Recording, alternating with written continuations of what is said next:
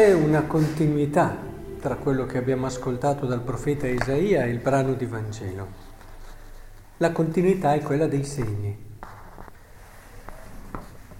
Nel Vangelo c'è un segno forte, una guarigione, un padre in pena per il proprio figlio che Gesù eh, guarisce a distanza. E in fondo quello che ci dice Isaia non è altro che un segno, un segno che ha anche in questo caso il carattere della promessa. Ma io mi chiedo,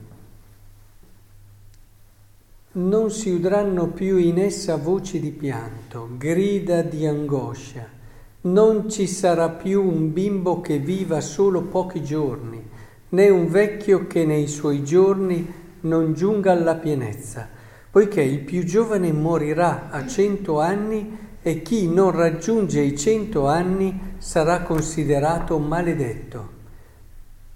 Fabbricheranno case, le abiteranno, pianteranno vigne, ne mangeranno il frutto. Ma vi dico, è questa la gioia? Eh, perché voglio chiedermelo io.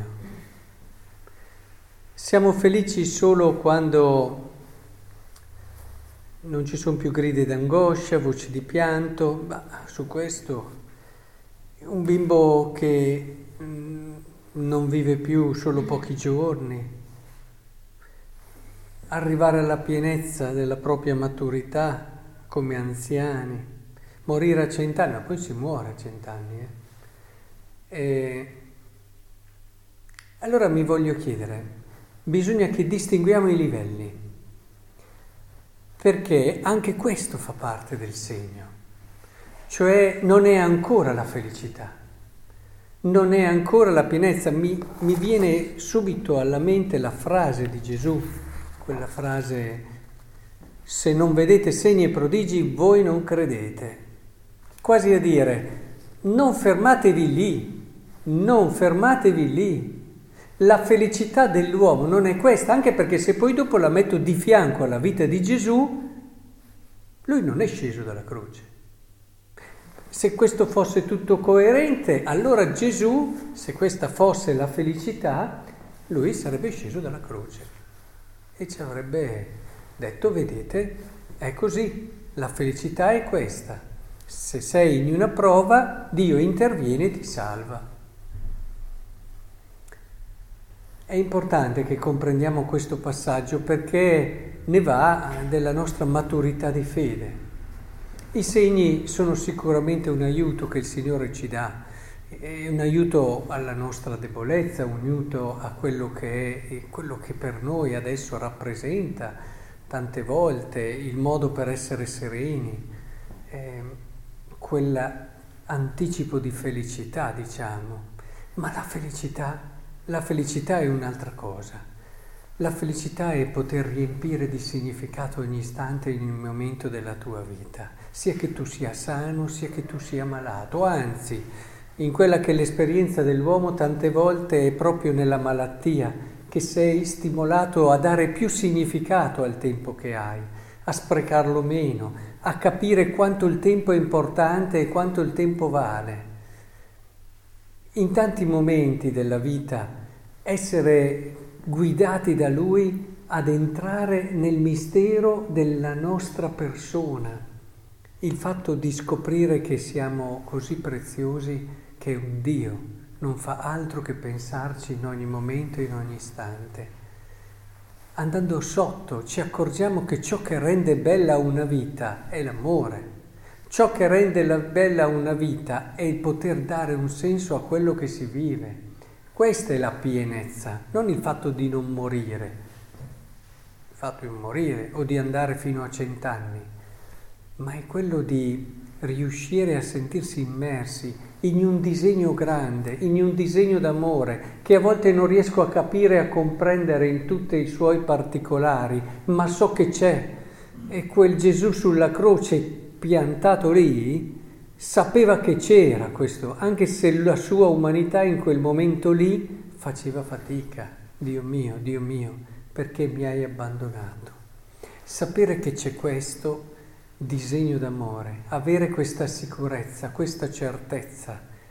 Eh, in fondo è bello che questo funzionario abbia avuto sicura e certezza nel Signore, l'ha avuto nella sua guarigione, ma speriamo che dopo questo suo passaggio nella fede eh, l'abbia portata alla maturità della fede. Poi quel bambino lì poi dopo un giorno si è tornato a ammalare oppure è morto per cause naturali. E noi tante volte, non so, un po' mi sembra che ce la raccontiamo, a volte la scampiamo, eh, ma guardate che prima o poi arriviamo tutti lì, ci arriviamo tutti. E era molto lucida, era molto anche fredda nella sua fase, soprattutto atea, Madeleine del Brel, quando appunto par- parlando anche eh, delle guerre diceva ma tutti siamo addolorati perché tanti giovani muoiono in guerra, eccetera. Ma, eh, lei diceva semplicemente hanno anticipato di qualche anno, ma sarebbero morti lo stesso.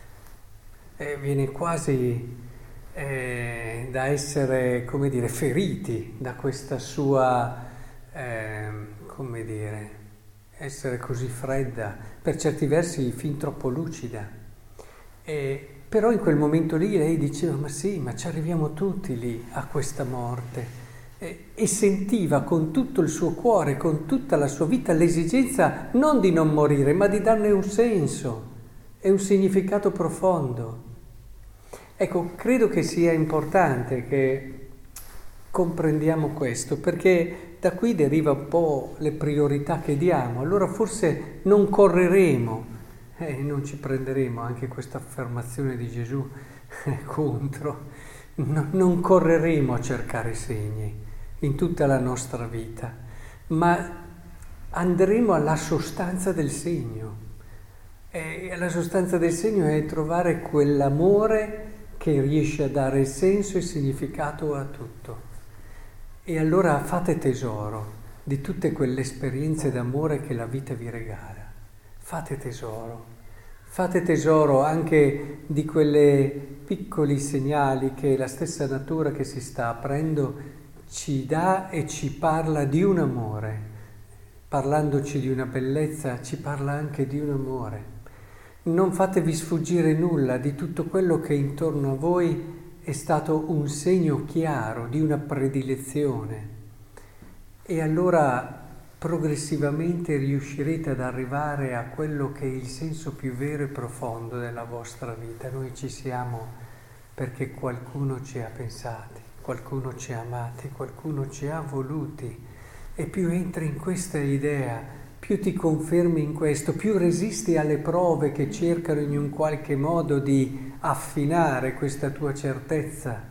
E, e allora più entrerai nel mistero della vita.